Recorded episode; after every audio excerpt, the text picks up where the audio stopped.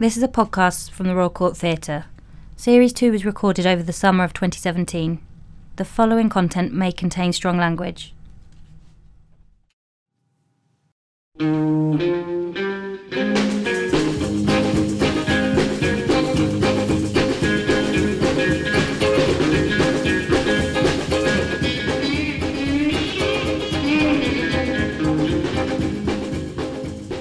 Welcome to the second series of the Royal Court Theatre Playwrights podcast with me, Simon Stephens.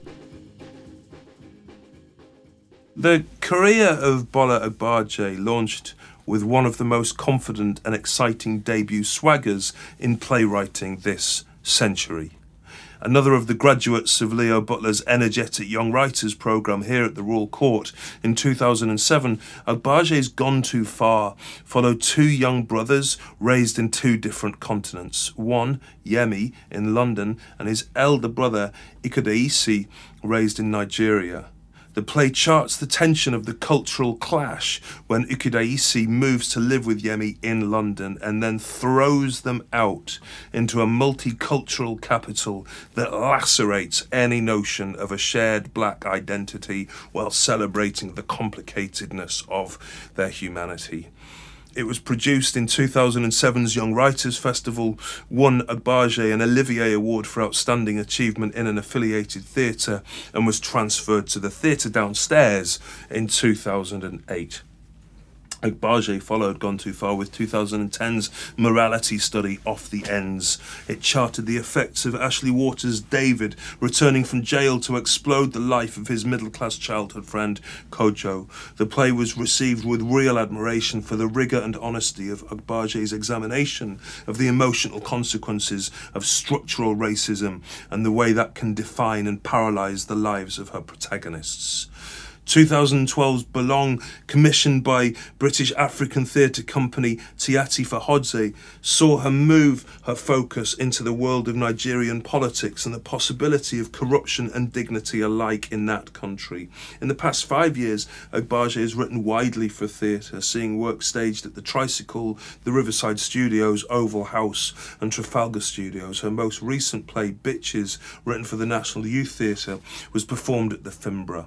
Over the past five years, she's also established herself as a screenwriter of increasing confidence. A series of short films culminated in the feature release of her own adaptation of Gone Too Far. She has suggested that her ultimate ambition as a writer lies in writing for film taking inspiration from the dramatic axis that spins from Nigeria to London and that her parents crossed in settling in England in the 80s, Agbaje is engaged in a bracing moral interrogation of the tensions between compromise and aspiration as characters make sense of what their home is or how it is ever possible either to live at home or leave it. She has become an iconic dramatist for an entire generation of young playwrights.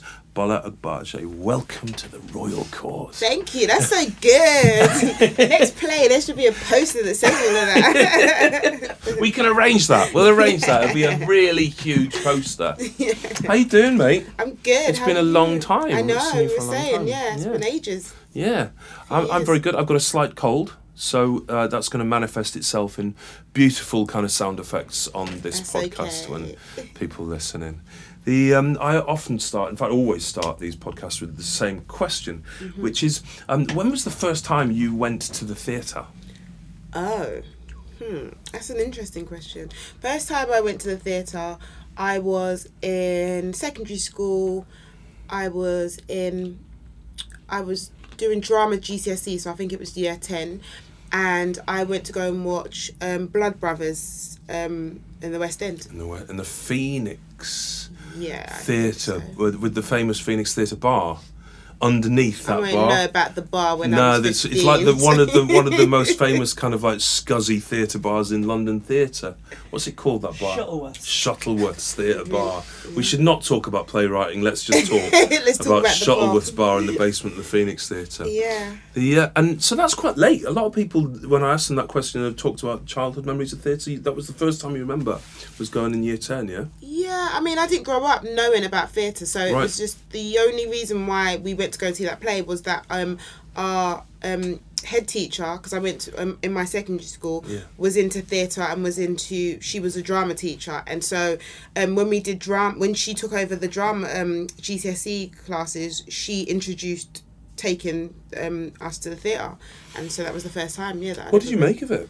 I mean, I loved it. I really, it's really weird because like sometimes it was it's it's taken me a while to kind of look back and kind of analyze like where this thing for writing came from. Yeah. Um, and yeah, I think that for me at that point it was at the at that time I wanted to be an actor. So I think that what struck me about the play was that um I was just like, oh my god, I just want to be on stage like that. Like that was the major thing for me. Um, and I didn't really think about writing. I didn't think about what the writing meant. I just I just knew the effects that plays had on people from that play, um, and I just wanted to do things like that. Um, but yeah, I just enjoyed it. I mean, I was this is a long time ago. I'm 36 now. I can't remember half of like my secondary school years. Right. So like, Where did you go to school? Where did you I go went, to I went to St Saviour's and St Olaf's in um in Old Kent Road, Man, so you're born in proper London. Londoner. Yeah, proper I'm South proper Londoner. South Londoner. Yeah, You still in South London now? yeah. Yeah. yeah. What was school like? School was, was. I mean, it was a girls' school. It was a girls' school. It's still Catholic school by the sound yeah, it was. it. It was. Yeah, it was a Catholic grammar school. Um, so yeah, stresses of having to deal with girls and cattiness and bitchiness. That was just secondary school life. Yeah. The um, did you write at school? No, not at all. Um, I mean, I enjoyed English. I enjoyed English language, um, and I enjoyed reading. Um, and we had a really good English teacher. She was really, she was like young. It was like her. We were her first um, class, so she was really like enthusiastic and stuff. But I don't, I don't remember writing anything. No, the only thing that I do remember that obviously that was creative that I could kind of link back to like why am I writing now was just that at home, um, my, me and my siblings we used to kind of make stories up and perform to each other and stuff to entertain each other. And so we would always kind of create kind of little scenarios and do like improv together and stuff Right. like that. Um, and that's the only thing that I can kind of go, oh, that was some something or somewhere where I was interested in like writing. Um, but also just watching television, I think, was the major thing. What television were you watching? We just used to watch a lot of American content. Right. Um, so like things like the Cosby Show, like Fresh Prince of Bel Air. Um, and we didn't have Sky, so at the time it wasn't called Sky; it was called cable, I think. And Right. then, but our next door neighbor did. And then, you know, like on your old television, Uh-huh. um, back in the days, if you put it on like the video channel, for some strange reason, we would always get like whatever they were watching. So whatever our neighbors were watching, whatever films they were watching, was what we watched in our house because we didn't have it. Or I used to get our cousins to um, record MTV for us um, on like a cassette. On VHS. Yeah, on VHS, and then Brilliant. like get them to record like as many shows as possible, and then watch that. That's how that's how we rolled. The um, so, but these plays that you were improvising with your siblings, you were just performing for your, each other. You weren't. Yeah. You were. Did you perform them to your folks or anything? Or, no, we were just doing role play, like just playing around at home and outside and stuff. Were you born in London? Yeah, And your fa- but your parents came over from Nigeria. yeah. My parents, my parents came over. My dad came over um, in the eighties Right. um, to study. He came to come and study um, design, and he originally was going to go back to Nigeria, but then my mum came over, and so yeah, and then they had me here. Uh, but you went briefly. I read because I did a small amount. I do research for these things. I do do research for these things. I don't just make it all up. That's you all had a couple of years back in Nigeria. When I did, yeah, yeah. child. So, do you have 'cause- 'cause sensory muscle memory of that? I mean, yeah, I do. I have so many because I, I go back I go back often now, and there's sometimes Right. things will trigger like like I remember a place or I remember a school that we went to or I remember a street and stuff. Um, but yeah, we my dad moved back because he wanted to kind of move back to Nigeria, um, and so we went with him, and my myself and my brother we lived there for like two and a half years, and then came back because he had enough. and then I had older si- siblings who were there, which was what inspired Gone Too Far in the first place. Because my two older sisters um, lived with my grandparents. So when my parents came over here to study, um, my grandparents looked after my two older sisters. Okay. And so when I came back a year after, um, my sisters and came over. And that was like the first time we kind of like were living together and met each other and stuff. And so that the the interruption, the cultural shock of interruption Yeah. that you dramatised and Gone Too Far was Yeah, inspired by their experience. Do you remember them coming over? Do you Oh, I remember the day and everything because we were so excited. Like because we when we went to Nigeria, we would visit them, but we wouldn't because they were with my grandparents. So we, me and my brother lived with my dad, and um, my sisters would live with my grandparents. Um, so like I knew they were my sisters and, and my siblings, but like we didn't really like there wasn't. I was like six, seven, so I didn't really understand it all. And then, um, but when we came back, I knew that I had older sisters, and I knew that they were coming to live with us. And my my brother and I, we were really really excited, but it was yeah they weren't they weren't they it was just that as soon as they came it was literally two different households it was like the british kids versus the african kids because one of my sisters as well she was kind of she went through the motions of like she felt that like she was abandoned by my parents and mm-hmm. stuff and so she kind of had a tough time. And also she came when she was 11 so it was like going straight into secondary school.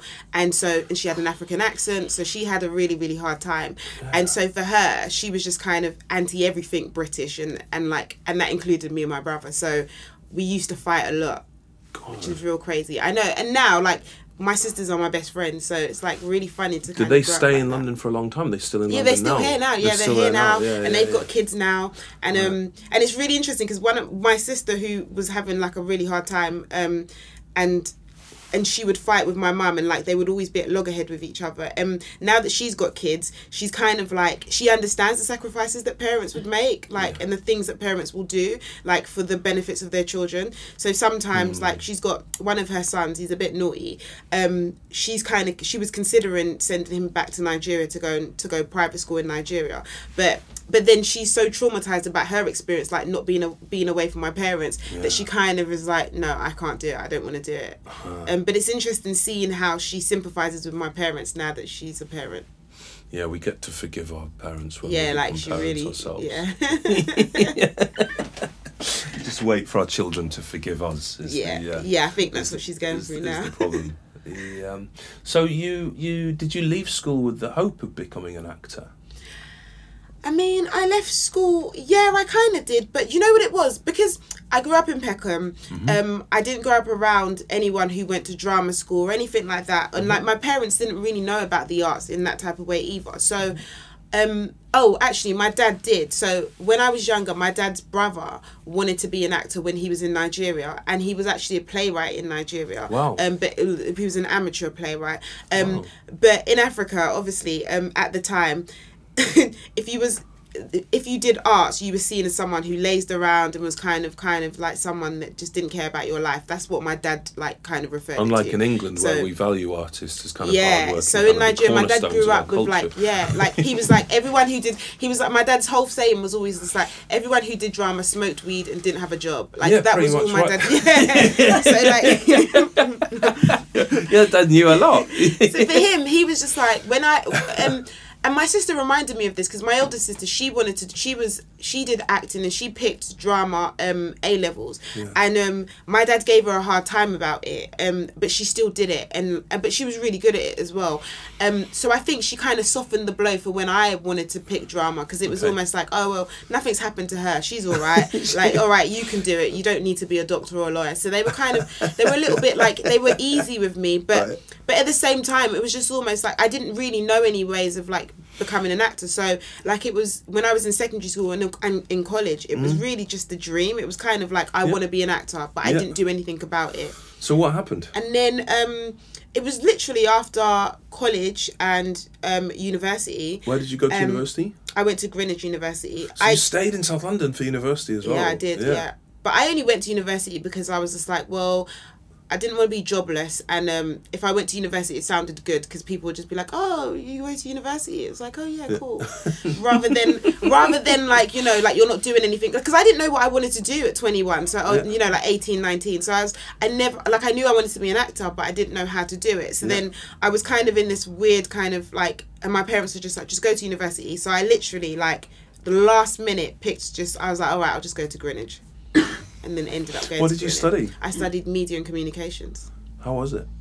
I mean, it was all right. It was okay. It Yeah. was- but I made some good friends. That was cool. that's important. Yeah. That's the things. That, But I wish I went away for university. Do you? Because everyone, yeah, everyone who went outside London, Yeah. like, had a different experience than us lot that stayed in London. Right. Because I also stayed at home. Mm-hmm. So I think it was that's the only thing that I think um when my younger sister went to university I was like no definitely go like you need to kind of just like you know go far away from. How many siblings are there in your family? Five of us. And uh, brothers as well? Is it all One five? brother, yeah. Yeah, right. Four girls, one boy. Uh-huh. That's Yeah. very, that's very good.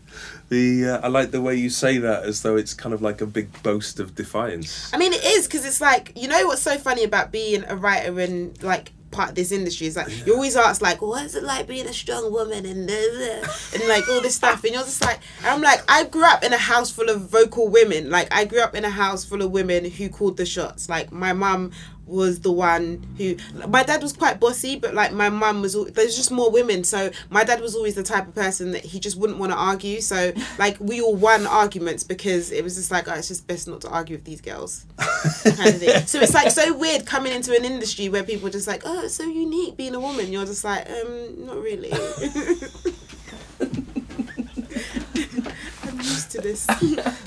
So, what led you from uh, graduating from the Greenwich University with a media and communications degree into the Royal Court Young Writers Programme? So I worked in um, Oxford Street, like most people in London did, um, and I worked in Topshop, and at Topshop I met someone. Um, I met um, a friend of mine, Femi Oguns, who now runs Identity Drama School, who's now a huge freaking agent now, um, and he had just finished. Um, you know, he's just finished going to RADA, I think, and he was complaining about the fact that obviously he wanted to be an actor and he went to RADA, but then there's no jobs for black people. So he said he's setting up a drama school, and he was just like, and I said, oh, I want to be an actor. He's like, come to my drama school, um, and so he set up this part-time drama school um, in the Arcola um, theater, um, and that's where I kind of ended up, and that's where I kind of started training as an actor.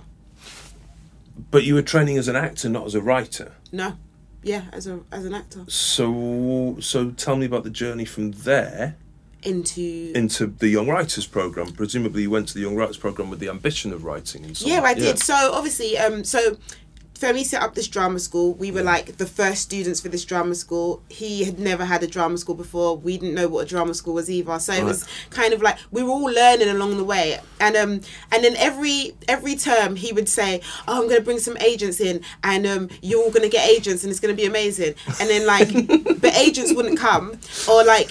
Like, because it's new, it's a new drama school. People didn't know what it was, Yeah. and um, but also like we just didn't. Every time we were trying to select plays to kind of perform for like an end of year showcase, there just wasn't any plays where there were any black characters or sustain like characters that I felt that you know I would want to play. Um, so I remember it kind of like because it was I think it was like two thousand and four or two thousand and five. Um, where I was just like, I've just had enough. I've had enough of going to drama school. It just felt like nothing was happening. Um, and then um, I was talking to my younger brother, and that's when we started talking about, well, we should just write our own stuff and we should just kind of do our own thing and we shouldn't worry about other people doing it. We should do it. Um, and then at the time I was working in Foot Locker in Oxford Street, so I'd moved from Top um, Top Shop to Foot Locker. It's a And, very um, different atmosphere altogether. yeah, it's totally different. Um, and I hated working in. Fo- I mean, I, I hated working in Topshop, but Yeah. Topshop was huge, so like you could kind of get away with skiving, whereas Foot Locker you couldn't because people kind of always saw you and you couldn't. There was hardly anywhere to hide. Yeah. Um, I wasn't a really good sales assistant. I was really rubbish. Um, but I used to kind of write ideas on the back of till receipts and stuff like that. Ideas like for that. plays that Yeah, I could not plays, no films, films, films, and right, television. okay. Yeah. So I used to write ideas down for films and television, um, and then. Um, and then but then you know i was young so i kind of i was one of those people that it's like i had ideas but i didn't know how to um, execute it. So i would write things down but i wouldn't know what to do.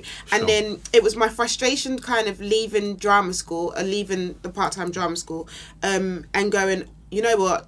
I'm getting older and i think i just turned i was turning 25 26 no 26 because um when I found I googled like writing courses because I was like all right fine I'm gonna kind of leave drama school but I don't want to um I want to do something within the arts and I want to write I think I want to write and so I was looking for courses like film courses like how to write films Yeah. um but the Royal Court was the first thing that came up Right. and so um the writers program for the Royal Court came up but it was 16 to 25 and I was just gonna I was almost turning 26 so I remember it was like the last day for submission and I called them I was just like I really want to do this course um like but I'm turning 26 is that gonna be okay they were like yeah it's fine like come down like yeah and then Was that Nina Lyndon still running the Young Writers Program? And yeah it was Nina yeah it was and- Nina yeah yeah yeah yeah, Nina Lyndon, who now runs Hackney but, Showrooms. but also it was Yeah. oh does she Yeah. Oh, I didn't know that.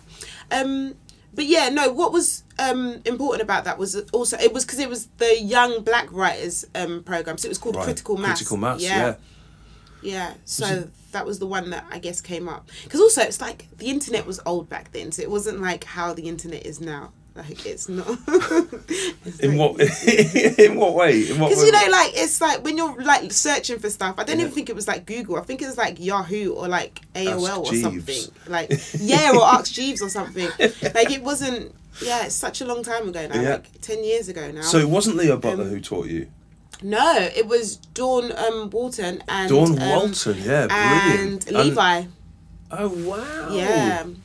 And um yeah, and so came down and so it was so funny because Femi had said to me, like, you shouldn't quit, you should just kind of stick it through, like it's gonna be amazing, don't worry, like we're gonna sort this like this drama school's gonna change, it's gonna be great and we're gonna sort everything out. And I was just like, No, I'm gonna go and be a writer, I'm gonna do it. He's like, You're making a mistake. Um and then because he said to me, You're making a mistake, I was like, I've got to do this course and like I've got to go and I've got to make sure that I attend every single lesson and learn something. So I came in with the intent that like at the end of it I've got to write something. Um and then the And how was it? What was the course like? It was great. Like I loved it. It was like an evening a week. Um, one evening a week. I think it was Wednesday. Yeah. And it was the first time I'd ever been to the Royal Court. Um, never been here before. Um, and yeah, I just I felt I learnt so much. I'd learnt so much. But I think also I had, I kind of knew that I wanted to write at that point. So I think I was ready and I was open to receive like the knowledge that I'd learnt Right. in the course. Yeah.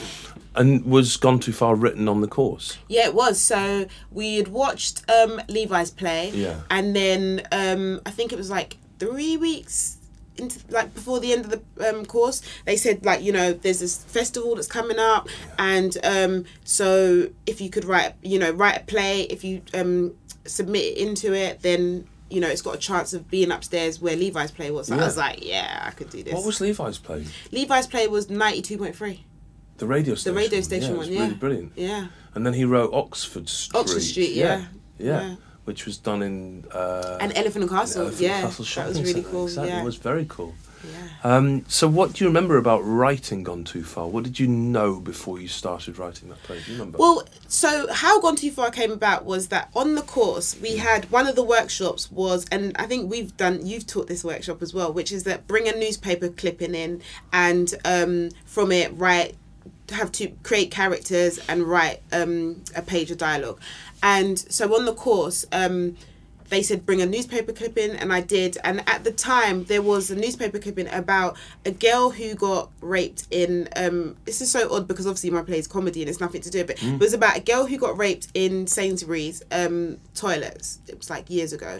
And then um that was my newspaper clipping. But then so the the um um what was it? Not the question um the task. The, the, task that's yeah. it. Yeah the task was um just to create something inspired by it. So i was just like well what would what would the security guards be doing if they weren't um following if they weren't um you know looking after like the the shops and stuff. Mm-hmm. and so my idea was that well clearly they must have just been following black kids.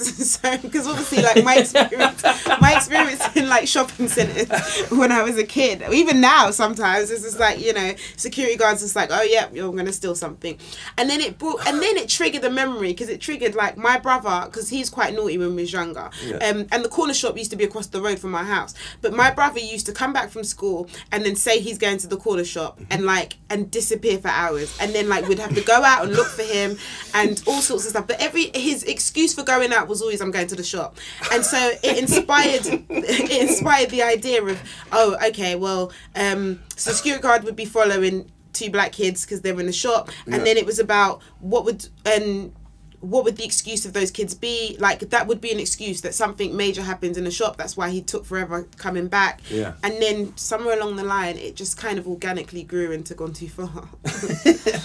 The the decision to bring uh, the two brothers together, the Mm-hmm. Ni- the one raised in Nigeria and the one raised in London, you said is inspired by your sis. yeah, it was inspired by my sisters. So yeah. it's rubbing those two ideas together. The, Yeah. ide- the rubbing the idea of the shopping centre and the shopping centre which in which you you kind of been followed around all the shops, Mm-hmm. and your little brother who goes out to the shops and ends up going And just goes off, yeah, with, all with the the cultural clash of your sisters. Yeah. Was it fun to write? Oh, it was so much fun. Um, I also one of my my good friends now. She still remembers. So we used to work in Foot Locker together. So she was like one of my champions because I used to be like, I'm gonna be famous and I'm gonna be a superstar and I'm, I hate Foot Locker and uh, I'm never gonna work here and people are gonna know like. And she she was she wanted to be a singer and a rapper. Um, so we used to always kind of talk to each other about like what we wanted to do. And Yeah. so in her house, I wrote one of the scenes in her house. Um, and I remember writing it, and she would laugh along at it, and she would kind of just be like, "Oh my god, this is so cool! Like, write more, write more." And so, yeah, it's, Were you? But it's interesting that you were writing dialogue. That Mm-hmm. you didn't. You know, was it just kind of administrative accident that you ended up on a playwriting course rather than a poetry or a lyric or a novel writing course? oh, I knew I didn't want to be like a um, author or anything. Right. I knew it was kind of, I knew it was something to do with writing dialogue, but Yeah. also like it was kind Because of, because of your inner actor. yeah. Were you writing for yourself still? Although clearly Gone Too Far is about boys, is there an element of you bringing your own actor to it? I think so. I think originally when I wrote the girls' characters, that's based on the experience of the girls that I know and Yeah. stuff. Um, but I think at that point I'd given up the idea of that I wanted to be an actor. Like it totally disappeared. Like Right. I'd I'd lost the passion for acting, Yeah. and it was always about well, okay, if I'm not gonna act, I still want to do something creative. yeah. So writing's kind of the next best thing. Yeah. Um, and also I had the intent that I was like, I'm gonna be a writer, I'm gonna be a director, and um, I'm gonna do my own stuff, Mm-hmm. which is really like I felt that I was gonna write Gone Too Far, and um, I was gonna put it on in a community center, and I was gonna like do it myself and everything. Great. Um, Great. But then the Royal Court wanted it, so I was like, all right then. Had you read a lot of plays on that course? Yeah, we read quite a few, I think. No, we read like ex- no, yeah, we did, we did, because that was part of like the thing we had to do. Like our homework was reading plays. Yeah. Yeah. You enjoy that? I did, yeah. And do you know what it was? The note reason why Gone Too Far also came about was that one of the notes was two notes that I got, and I always say this to other writers, which is that write what you know. That was like an important note that mm-hmm. Dawn would kind of like constantly remind us of, mm-hmm. and also it was just that you know. Your characters want some. Your character wants something, and something stops them from getting it. Mm-hmm. And so for me, it was just like, oh, they want to go to the shop, and like all the stuff that stops them from getting to the shop.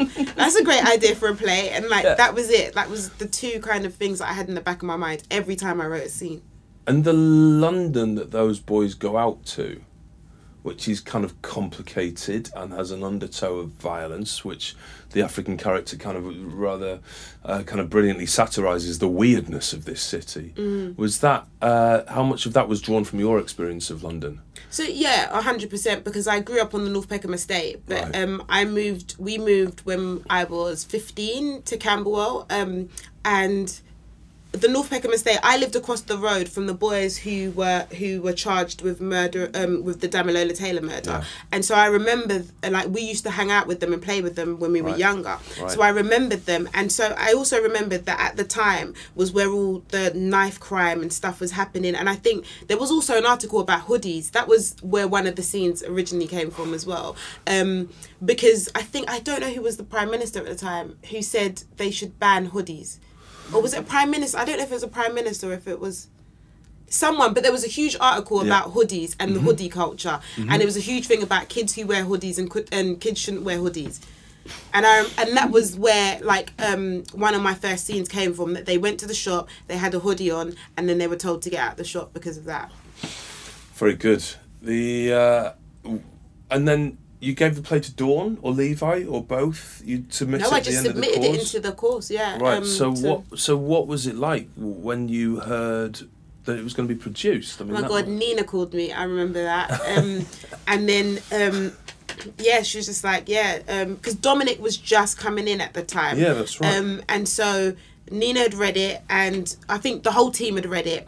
And um, she called me. and She was just like, "Yeah, so um, you've been selected um, as part of like the festival shortlisted she said at first actually. So she sh- i was shortlisted and then um, they gave me some notes on the play. And then i had two weeks to kind of address the notes and then resubmit the play. Um, because also originally in the in the original dra- draft um, Ikudayisi dies. Um, and everyone was kind of which is a really good note because at the time i think it was for me i always felt that things had to have a definite ending. Um, and so he died because he it was a definite ending. Um, but then one of the notes from dominic was just like you know could you think of a different way that this could possibly end? Because he's like it just feels so tragic. Um, Yeah. and there's you know it's quite a funny play. Um, and then yeah changed it. And then Is it a comedy for you that play? You said it mean- was obviously a comedy, and the film you've yeah the film had to be a comedy Yeah. yeah um because of the way the industry works but yeah i mean i don't know just you know in the uk i'm used to writing things that are comedy drama because it's also the things that i watch on television Right. whereas in the uk we're very kind of like it has to be one or the other like everyone has to it has to be a you know just even the way that television works you've got the comedy department you've got the drama department and i think when i first wrote gone too far no it wasn't it was just the play that was funny Mm-hmm. um, right, great. So yeah, but then obviously part of the definitions as years have gone on and like as people talk about it, it's Yeah. turned into a comedy. Yeah, yeah, like yeah. that's what people describe. It How as. did you find the idea of implementing notes? Because that's sometimes something that's very difficult for all, all kinds of writers of all kinds of experience. This is your first play, having you know not kind of studied drama or playwriting or anything. You know, you know, stumbling upon the course because you were looking for a creative writing course. Did you find assimilating other people's notes easy or? Yeah, I mean, I was lucky in one sense because the notes were always like they were about structure, and so structure was something that I didn't know. So I wasn't I wasn't gonna fight against notes from people because I didn't know structure. So I was learning along the way. Right. Um, whereas I, I could argue about dialogue. If someone said, "Oh, a character wouldn't say that," I could argue and be like, "No, they they would say that," um, Yeah, yeah, because yeah. it's based on experience and based on people that I know. But most of my notes were always about structure and about and about how we could kind of you know how the structure could be defined and stuff like that and so i i, I, I took on notes back then easier And what was? After I- back then you become worse as yeah, I've become- taking no you know what i'm still i think that you I think I'm quite diplomatic when it comes to taking notes. I think I kind of like I still remind myself. So Rachel is obviously like one of my um, Rachel Delahaye is one of my people that whenever shit happens and I'm just really frustrated, I'll call her and I'll just be like, oh, "Can you believe this person said this?" Um, but but in a room, I'm still kind of like if someone gives notes, I'm like, "Okay, okay." and then you just like, leave a room yeah. and ring Rachel. Yeah, and then I'm like, I can't. And then I'll come back with a structured argument or structured response to it. What was the success of uh, Gone Too Far like for you? I mean, it was just amazing. So at this time, I had a full time job. I was working as a housing officer. Yeah. Um, and I just got the job before I submitted the play into the festival. So like, I found out about the festival like two months into my job. Right. Um, and it was just, I just, it was amazing because also, I mean, actually, you know, What first happened was when we were first casting, I was quite scared because it felt like we weren't going to find the right people. Right. Um, and also, um, I can't remember the name of the actor. He's quite. Uh, he's did he did a lot of plays here. Um, he turned it down. Um, because he was like, I don't want to do a play that's set on an estate. And we were just like, oh. Like I felt I was so hurt by it because I thought he was such a good actor. Um, I can't remember his name now he was in Fallout. He's been in quite a few plays at the Royal Court. Um, but anyway, so he turned it down. So we were. I was like, oh my god, no one wants to do this play. And I also remember at the Christmas party. So in two thousand and six, um, the Royal Court like obviously invites you to the Christmas party, and um, and they used to have cool Christmas parties back then. Did you used to go to it? I, I'm, I'm sure I did about 2005, 2006. I'm Yeah, sure. they don't do the big parties no more. Bring it back. Yeah. they Bring did. the Royal Court. Christmas party was quite an event. Yeah, it was. day, it was yeah. huge. Yeah. Um, so yes, they did the Royal Court Christmas party, and I remember a group of actors who were like they were all on the come up, like they were just like they just finished RADA or I think LAMDA, so like real kind of like kind of posh actors. Yeah. Um, they came up to me and they were like, "Oh, what do you do?" And they were like, and I was like, "Oh, I'm a writer. Like I'm a writer." And he was just like, "Oh, that's really good. You know, um, it's so good for, to have refreshing writers, and it's good that you know it's not you're not writing any plays that are set on estates." I was like, um, my play is set on an estate. Yeah. and so from that experience, like I felt there was there was points where I felt like an outsider, but Dominic Cooke was so good because he was kind of he was so reassuring and he was so like, no, this is a good piece of work and it's it's good. Don't worry about it. And Bijan, um, he was a director. He we just got along, so we worked. It, it worked out well. So even though when we were casting, we felt that we weren't gonna find the right people. Um, when they did come in, I'm sure that you have those experiences now as well. Like when Mm-hmm. An actor comes in and they're just right for the job, they're just right for the job. Um, Yeah. so when we got the actors and we came into rehearsals and rehearsals was just so much fun Yeah. um that was when i started to kind of go oh my god you've got something great here but i didn't expect the response that we got um because also the audience is very white at the Royal Court. So in the beginning, in the first kind of show, first couple of shows, we were just like, oh, would people get it? Are people going to understand it? Not in a, in a rude way, but in a way that kind of just like I remember the first um, previews. Not that many. Only we were laughing, and so like the audience weren't laughing, and so we're just like, oh my god, they don't get it. Like it's just not gonna work. Yeah. But then obviously, I think word of mouth started to spread, and other people would kind of like talk about the play, and so by the end of it, like the the you know people it became diverse, and like there was like. And people at the time as well, I think at the Royal Court, well, it felt like people didn't want to laugh, and I think the audiences that came to the Royal Court would just burst out laughing, and would have a reaction to the play, um, and that felt kind of different and unique. Um, Yeah. and and that was I think that also kind of just helped at the time. I think. The did you play the take the play to Peckham as well? To the Peckham No, we? Was that- didn't. You know, that was Belong that went to Peckham. Right. Okay. Cool. Because Yeah. that was something that started happening in the in the when Dominic was artistic director. Yeah, yeah. And plays we've got at Peckham and to Hackney Empire, Empire, as well. yeah, yeah. So moving Gone out too the- far went to Hackney Empire. Okay. Cool. Yeah, So moving it out of Sloane Square kind of changes the play a little bit. yeah, it did, Yeah. and the audiences are totally different. Right. In Um, what way? In the way that it's just just a lot more diverse in like Right. Hackney Empire. But um, and I also remember once at the Hackney Empire, um, a couple who came to see it at the Royal Court. Oh no, they missed it at the Royal Court. Yeah. So they came to the Hackney Empire, Yeah. and they were so upset by everyone laughing at the because they couldn't hear what was going on. so they were like complaining at the end. It was just like, yeah, the play was good, but you know, like people just need to be quiet in the theatre. And it was just like, well, no, like this is.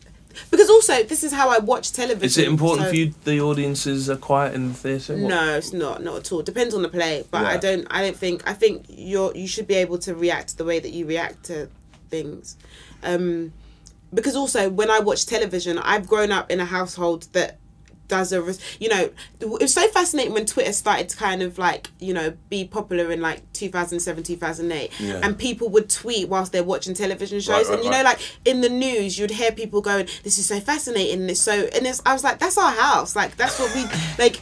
we talk all the way through uh, like television and like through EastEnders or like you know watching a film in the cinema. Like my mum's always, she still does it now. Like, oh, what's happening? Like I'm just watching at the same time as you. Like, but, but, so I'm used to people like having a response to like the piece of work. So Yeah. I think also I, kind of subconsciously I probably write like that in Right. in a way because I'm used to people reacting. So I kind of I guess I push the envelope a little bit in the sense that I know that that's going to trigger people. So I mean, with the the kind of the great critical response, the Olivier Awards is that. What did that feel like? That was a, a kind of a very different cultural experience, or I didn't know what Olivier was. Dominic called me and was just like, "Yeah, so you've been nominated for Olivier." I was like, "What's that?" He's just like, "It's like," um, he was like trying to explain it for ages. He was just like, "You know, it's this really prestigious award," and then I was just like, "Okay," and he was like, um, "You know," and I think it was when he said it's like the Oscars but for for theatre. I was like, "Oh, okay." I was like, "Can my whole family come?" He's just like, "No, just like tickets for you and Bijan." and I was just like, "Okay." Um, so I went there alone. Like I went there with Bijan. Um, Yeah. and we didn't think we were gonna win Right. because um, at the time Polly Stenham's play, obviously she had a play on after us. Yeah, And the face, whole right? cast, that face, yeah. Yeah. So the whole cast, they were all invited. Polly was invited. Mm-hmm. The director was invited. So we were on this little table. It was just me and Bijan, and like Polly's whole crew was on another table. Right. So we were just like, oh, they're clearly gonna win. Yeah. Um. So I, like literally, I was shocked. Um. I think the only thing I first I said was thanks okay. when I went on stage. I just because I didn't I didn't expect it at all. Could you feel your like your work being read by a wider array of people? People starting to know who you were. People wanting to meet you. That acceleration can often be very rapid. Yeah, but you know what? I like there was what I really like about theatre and starting out in the theatre was that people like Roy Williams, I remember in the beginning, who was really generous with his time, but also would come up. He came up to me once, and he was just like, you know, it's great that your first play has done what it's done. Yeah. But what's important is your. Well, he he. I was fearful as well at the same time, but he was like, what's more important is your second play Right. and how people treat you in your second play. Yeah. Because sometimes, you know. um because also that was when the new like young writers was like the label was like this huge thing that was in the press and stuff Yeah. and so it was myself polly and a couple of other writers Yeah. who people just like here are the new fresh faces and I was the pressure was a lot um but I always had someone and Dominic Dominic was very kind of he was part of the people that would sit us down and say to us like you know don't don't allow the hype kind of to get to you and and but also don't let it frighten you kind of just continue to write from the heart and Mm-hmm. Yeah. continue to do what you're doing Yeah. but also what was scary was it's like I was like I didn't know what I did like I just wrote a play Exactly. so Yeah. it was almost like I didn't know how to do the next thing because I was just like well I kind of just wrote you know something that I knew So what did you Um, do? So then and then Dominic's advice was like for your next play write what you know like continue to write what you know until you feel that you're at a stage where you want to explore something different Mm-hmm. um and so that's where off the end came from because it was it was based on on a world that I knew again um Were you nervous writing Off the Endz because of the response to gone too far, or, or did, were you able to to get back that spirit of just let's let's make a story that I want to watch? I was half. I was in two minds. I was kind of. I was defiant about because I remember. Obviously, we've gone too far. Part. Some of the comments are always that it's great that this play is really good and it tackles all these issues. However, you know, it's a play that tackles knife crime. So it's a play that's about you know um, black issues that are negative black issues and stereotypes. Um, and then for me, I was just like, well, actually, that's the world that I grew up in, and I grew up on an estate, and and why can't I tell stories that are based on estate? So I was quite defiant, and I was just like, I. it's so funny because in two thousand seven, I remember saying once to a journalist that I'm gonna always write plays that sit on estate. This is how I'm just gonna do it. That's all I'm gonna do. Like all the worlds, everything is gonna be sit on an estate. Uh-huh. Um, but that was also a response to people saying you shouldn't do that, and Right, when people great. tell me I shouldn't do something, I'm like, no, I'm gonna do it. Yeah. Yeah. So um, yeah, terrible. To, I I don't know how to like um play the game sometimes. I'm really bad at that. I think that's probably the best way of playing the game is to realise it's not a game and just carry on and write another. I know, play. but sometimes you don't get work when you're not playing the game. Have you found that true? Yeah, completely. In what way? In te- especially in television and film. I mean, it's changing now because of all the diversity quotas and stuff. But in the beginning, I think a lot of the times people would say, you know, it's great that you had that play on um, that had black leads in it, um, but that's theatre and theatre can take risks. But television and film, we can't take those risks. So you need to have. Um, you need to have characters that a majority audience can relate to and so think about not having those characters as leads think about having them as secondary characters and stuff like that. And so i was kind of like no i'm just gonna yeah all the time it's like no you don't want a black character no it's a black character. And, then, and then and then like obviously i would get work and so like things wouldn't wouldn't happen. Um but yeah I, I just don't know how to play the game yeah i don't Do you think this is a complicated question in many ways, but I'm going to ask it nevertheless? Go on then. Do you think of yourself as being a black writer?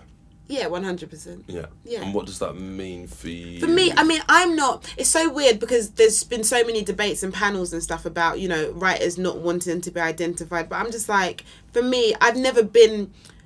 Someone calling me black has never been a thing that I've taken offense to, and I've mm-hmm. never because it's it, I am black and I am a, a woman, so I've never felt that it's I never t- I've never taken offense to it. Um, so when people identify like say you know say things like that, it just I'm just like yeah okay like I am. So I didn't I don't yeah. No. It's a weird thing because it's it's the same like I Twitter's a funny place now because also like when you even say like now someone made a really good comment about um like when you say white people like if you if i type a tweet and i say oh you know some white people some people go oh no not all white people and you're just like but i said some but then but but it's the word white that people kind of get riled up about because Right. sometimes some people go oh well you know i don't want to be identified as my race like i don't want you to by saying white you're putting me in a box and you're defining me Yeah. and i think some black people are the same like that where they go by using by saying that and calling me black there's a negative connotation to it whereas i'm just like well no there isn't i'm saying what i see and people are saying what they see so it's fine How was Off the Endz to write? Then, did you enjoy writing it? Was it written with the same kind of sense of energy, or It wasn't. It wasn't because at the time, like, it was based on experiences because of my brother and like what he was going through. And so at the time, it was like he was coming in and out of prison, and um, and the character David was inspired by his experience and stuff. So at the time, it was quite. It was really tough to write a play like that because Yeah. there were times where I was just like, okay, we've gone too far. I could be personal because it was something that happened a long time ago, and my sisters and I we'd gotten over that Yeah. issue that we had. Whereas with Off the Endz, I was really angry at my brother, and I was really kind of annoyed about the choices that he made with his life, and so part of that play was always about me kind of. I was putting a lot of that and projecting a lot of that into the play of like how I felt my brother was and the choices that he made and making ridiculous choices and stuff. and then exploring those choices because Yeah. you don't judge the character of David in the play. I think. No, I don't know, and I think that Dominic was really good at kind of giving really good notes, um, Yeah. because he was he was always every time I had a meeting with him, he would always kind of he was able to bring. He was always he Do- Dominic is so great at giving notes because he asks his, he asks questions. So he would always ask me a question, um, and and he wouldn't expect me to answer it in that moment. But part of his note giving was going, okay, think about these questions and go off and think about that. Yeah. Yeah.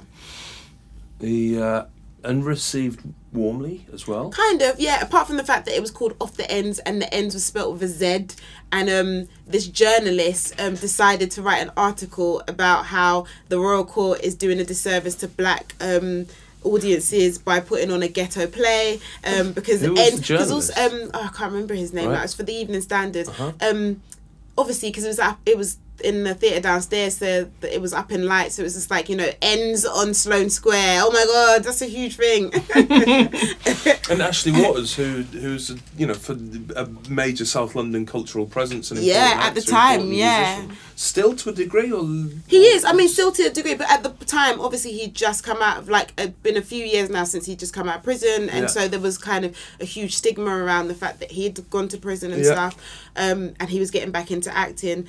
It was just gone too far. I mean, so off the ends, I had a hard time with that because I think that because of the negative, well, the the article that that guy wrote, Yeah. um, it just it, it, it kind of put me my back up a little bit because it was just like people would they would project their own things onto me so they'd say Right. oh you've written that play gone too far that was set on an estate now write middle class plays and at the time i was just like well i'm not i don't class myself as a middle class person Yeah. so um why would i write about experiences that i don't know like i was always told to write about the experiences that i know um and so i felt that but again, that's part of the problem that we have in the UK, which is that because there's so few and far between, what happens is is that that play or that piece of work is meant to speak to a wide audience and a wide range of people, and sometimes it can't because you know. I mean, the, I guess the. Danger that people were responding to at the time um, was the possibility of, of, of creating a phenomenon in theatre that might be described as poverty porn. Yeah. Where if you're getting an audience at the Royal Court, you tend to get quite an affluent audience Yeah. coming to watch stories about uh, poor uh, black kids or white kids on housing estates and looking at them rather than recognising themselves in them. Yeah. going, oh, look at those poor people over there. Isn't But it that- was aspirational though. So like Gone Too Far for me was telling a story about a boy who I mean sorry, off the end Yeah. was telling a story about about a boy who they all wanted to get off the end, so they all wanted to better themselves in some way or another. One chose crime, one didn't. Yeah. And at the time, it was all about you know, um, I think it was a, a, around the times where it was just the, the um, finance financial crisis was happening. So you Mm. know, like where you know you're told to live a certain life. So with Kojo, he's told to kind of do the right thing, have Yeah. a job, have a mortgage, have all of those things. Um, but that also crumbles and falls apart. Yeah, um, and it's really weird because I think that had the play been on at a different time, I think it would have been received like differently. Uh-huh. And I think just at the time, because it was I had a play on before and then I had this play on, I think there were other people who just felt that no, we need to see we need to see something different. We need Right. to see something else. Um, yeah, and, and I guess it's just that yeah, because it's the Royal Court. They just like give another writer a go or give another writer a chance What do you mean? Because obviously the Royal Court is is the home of new writers. So Right. it was just like my second play. I think people just expected me to to do a totally different subject, Okay. um, and tell a totally different story. Um, Which you did with Belong. yeah, I did. Right. Yeah, Tell us about the decisions to make that place so different or that world so different. I mean, it's always been in me. So as much as like, as I said, I'm, I'm quite defiant, and I'm kind of like, if someone says don't do something, I'm like, no, that's what I'm gonna do. Yeah. Um, but also at the same time, like my experience is that I'm Nigerian. My parents are Nigerian. Um, and at the time of, of coming up with Belong, my sister's husband had gone back to Nigeria to get into politics. Um, And I just wanted to tell that story because there was a lot of people that I'd known who I knew who um, felt that stuff wasn't happening here in the UK. They were just going to go back home. And my dad was like that in the 80s. Like Yeah. that was part of the reason why we went back to Nigeria. Yeah. Where he he just felt that it just wasn't working out for him here. He's going to go back to Nigeria. And I just wanted to tell that story of like the the people trying to find where they belong and like trying to find um, a sense of belonging and a sense of home. How often are you in Nigeria now? Now, quite often, like Yeah. maybe like twice a year. Twice a year. Yeah. And what do you learn about London from your travels to Nigeria? London, what do I learn about? I always think when Um, people travel, they travel to learn about where they've come from, not where they're going. That's kind of true, actually. I I mean, for me, going to Nigeria has Yeah. taught me about what like I know how to explain privilege to people that don't understand what privilege is. So you know, like now, like there's always people say about white privilege, and people go, "Oh no, that's not me. Like I'm not white privilege." And then I go, I use the example of me traveling to Nigeria, which is that like I go to Nigeria um, and I go on my Nigerian passport because I've got a Nigerian passport, I've got dual heritage. Um, when I go to Nigeria, I go there with the intent to assimilate and be a part of that culture. However, when shit hits the fan, I'm as British as they can be, and I'm back on. I'm I'm coming back on my British passport, and that's the privilege that I understand. Like that's what it is having a British passport. Like there's I can go anywhere. Um, I was having a conversation with my cousin just yesterday, um, because he's he's um studied to be a pilot and um but he hasn't got a job yet and he was talking about he might go to um america to go and do a course in america but he's got to wait for his visa to um come through and stuff and then I said to him, "Oh, why don't you go to South Africa?" He's like, "Yeah, I need to get a visa for South Africa." And I was like, "Oh, what? You need to get a visa in Africa?" He's like, "Yeah, just you guys in England that don't have to worry about this visa thing." He's like, "Yeah, you guys can go anywhere." So you fly But out on your Nigeria passport and come back with your Yeah, when I go to? Nigeria, yeah, yeah, yeah. it's just easier. The uh, you said uh, a few years ago, I think that you, you were wanting to be right for screen rather than for stage, and Yeah. you talk about the cultural kind of upbringing as television and film that you kind of engage with more than theatre. Is that still true? Yeah, it is. I mean, I love theatre, and I don't. I think that because obviously I started off in theatre, I don't think I'd ever lose a love for theatre. And also, Yeah. when you come, when you go and watch a play, and the impact that plays have on you, um, it's different to television and Mm. film. But television and film, it's just a wider audience, and I, I just, I, I want to speak to a wider audience, and so part of why I have Why is that? for Why do you want to speak to a wider audience? because I just feel like I've got something to say and I think people need to hear it. It's really is. I've got something to say. I want the world to hear it. That sounds a bit weird, doesn't it? I don't know. No, What it does doesn't that sound mean? weird at all. It Does doesn't sound weird in the least. Yeah, um, yeah, and that's it. So I, and I feel like I've got global stories to tell, and I just and I, and theatre is it's limiting in some sort of way because obviously it's on for a short period of time, and if you miss it, you miss it, and if you're not part of, you know, you can't recreate it again and again. Whereas film lasts forever, and television kind of lasts forever. What was it like making Gone Too Far as a film? Gone Too Far was uh, it was it was stressful um because it took us forever to get it made. Even though like now i'm like of course it takes forever to make films because it's not we weren't unique. But i think that what happened when i was trying to make gone too far was every time we got a no the no wasn't you know here at the royal court um if your play wasn't ready it's based on notes of how to make it better and it's based Yeah. on notes of like how to structurally make it better or change things around whereas like in television it was literally like no we're not going to make this because the characters are black and it was just at the time that's a kind of hard thing to because like how can i that's the story like i that. can't, what can i do that. like You i can- can't yeah. rewrite that Yeah. and so you know if someone gave me a structural note i could go away and fix it i can go Yeah. away and learn Yeah. um but it's like when you're getting notes of kind of like this is just not the type of thing that we want to make and then that's kind of like a, a shock because you're just like oh like There's no wriggle room in that. There's no yeah, there's nothing you can do. You just have to find the right people that want to Yeah. make your work. and you were able to do that. yeah, we were. The Yeah. BFI was amazing, and like, I, like even now, the same. Like I've been lucky in the sense that I've met there there have been people in the industry that work for certain organisations that are champions of my work. So you know, at the BFI, Ben Roberts and Lizzie Francke are two people who champion my work, um, Yeah. and they're, they're they're about developing new voices. Um, the same way that the Royal Court is about developing new voices. Yeah, yeah, yeah. The um, when you look at the work that you've made, and including the plays here and the plays elsewhere, the play for the National Youth Theatre, the short plays you've written at places like the Tricycle, are there things which you find yourself returning to, or themes which you'd identify in your plays? Oh, all the time. I just think I just write about identity. identity, belonging, and a sense of home. That's it. Those are the three things that no matter what I come up with, those are the things that hook me in a story or characters. Characters who are searching for their sense of identity are the characters that I write about. Where's home for you? Is home South London? Home is a bit of everywhere. Home is South London. Home is Nigeria. Yeah. Um, yeah. Home is London, for sure.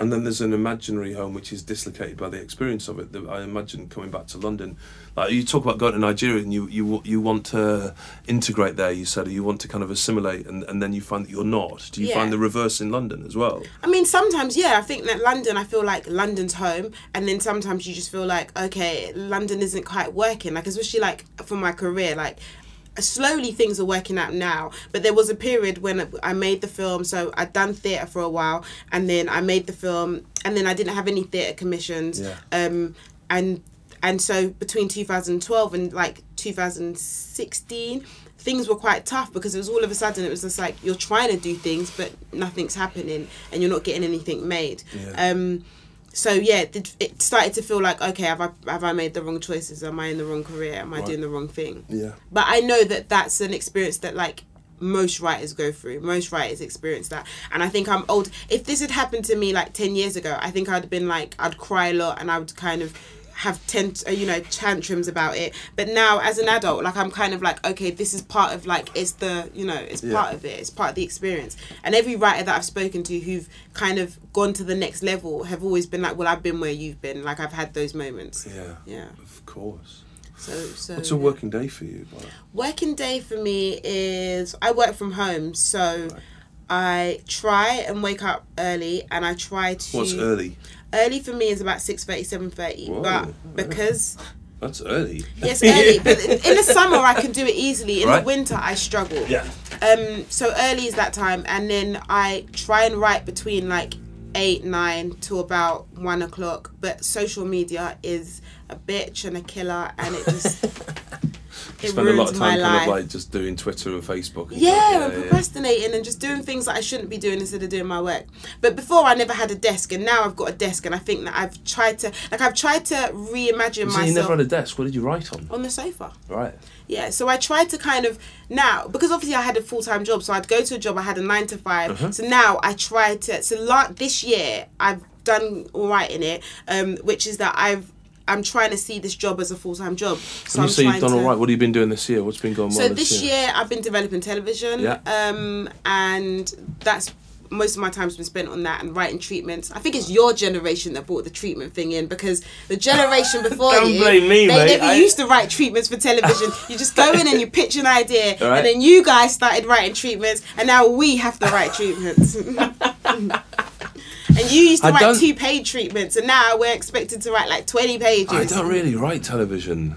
But you did though, didn't you? Like Never you had really, your BBC not really. thing. I, I I made one thing for the BBC with Dominic Savage. Oh yeah, yeah. Yeah. But I tried to make a few more things and failed, so gave up yeah, t- TV's like the world is hard. It's so hard. Um, so yeah, you're writing there. You write at home. I write at home. You home. got your desk. Yep. You you just try and start early. Yeah. Do you write dialogue straight away? Do you, are you a note No, now I do like a lot of. Obviously, now I'm I'm I'm sometimes I'm writing about worlds that I don't know about, Mm-hmm. or I'm trying to create worlds and stuff. So I do a lot of research, and How I do you do, do, lot that? of- What do you, how do you do the research? I just Google a lot. I Google a lot. Sometimes I go to the library, take Uh-huh. out books, read a lot, um, and put post-it notes all over my house. Um, and then because writing I find easy, dialogue I don't have a problem with. Sure. Like once I've figured out a character and I figured out their world, um, dialogue comes really easy. Writing a script I could do that like in a week or a day, depending on how long the script is. But it's the research before it that I always take forever, like getting together. Do you feel comfortable in the theatre now? Yeah, I do, but I have a commission and I'm struggling to kind of write a play. Commission Um, for the Royal Court? For the Royal Court, Yeah. yeah. Um, and because because also it's based on issues that are happening in the world now, and as the issues keep on evolving and people keep on changing, I haven't quite had the time to sit down and go, this is what I want to say and this is what I want to do. And usually, anyway, I get triggered um, by writing a play because something angers me or something kind of inspires me. Um, and in the beginning, the, the play idea came from something that angered me. But now I'm kind of I don't know. I don't know if it's age or something. I don't know. Something's happening where I'm. I need to find. I need to find time to sit down to do it. Mhm. Yeah. Um, I really- but I spend a lot of time researching. And the research is internet research. I go to Woolwich Library. There's a library in Woolwich. Okay, cool. Yeah, and I go and, I go and take out books, and I buy loads of books on Amazon. The uh, if you look back at the Bola Agbaje of 2006, 2007, 10 years ago, just coming out of uh, the drama school, Yeah. the um, at where you are now, hmm what do you think you'd say to yourself back then? Chill out. Just chill out, relax. Yeah. relax. I mean, it's weird. Like I'm at a stage now where because things feel like it's I, I feel like I'm on the verge of going to the next level, especially like with my television and film and stuff. Um there's a part of me that's like, yeah, relax. You can take you just don't need to be so you like I, I, I feel like I've got this burning des- desire to succeed and I feel like also like age has a thing to do with it because you're just like oh my god I'm getting older um I need to achieve I need to I needed to have achieved certain things in my life and Right. um and I'm one of those people that put those milestones so I'm just like oh you should have done it by the time you're 30 you have to do it by the time you're 40 and so like that sometimes can kind of Yeah. you know get you down because Yeah. when it doesn't happen But it's happening. You've got a generation of writers who look up to you now. Yeah, yeah, yeah.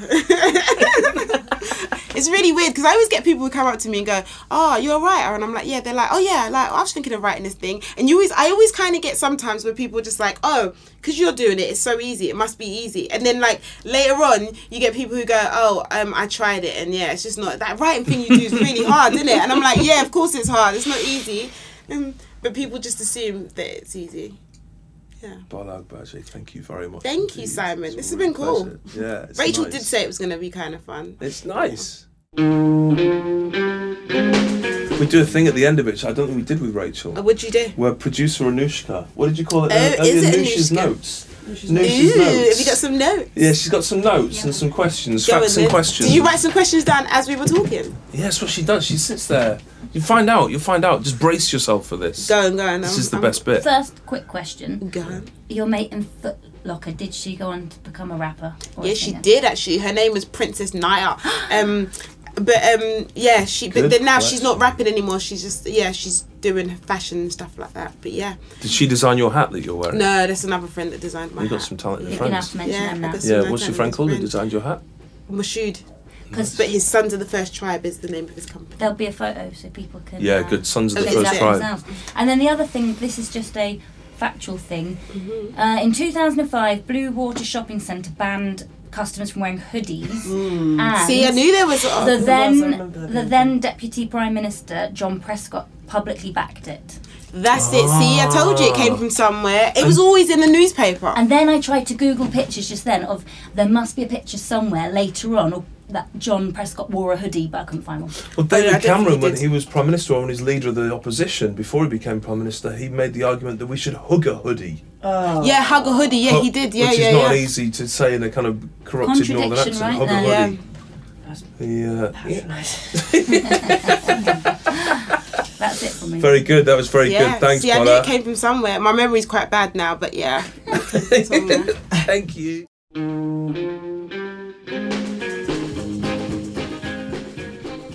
Thanks for listening to the Royal Court Theatre Playwrights podcast. If you'd like to listen to more, make sure you subscribe at royalcourttheatre.com or iTunes to get the next episode. You can purchase many of the plays discussed at royalcourttheatre.com forward slash shop or come into the shop at the theatre. Come to the theatre. Come and see the plays. We're at Sloane Square. Come along, come and see everything. The Playwrights podcast is brought to you by the Royal Court Theatre. It's presented by me, Simon Stephens, and produced by the remarkable Anoushka Warden and Emily Legg.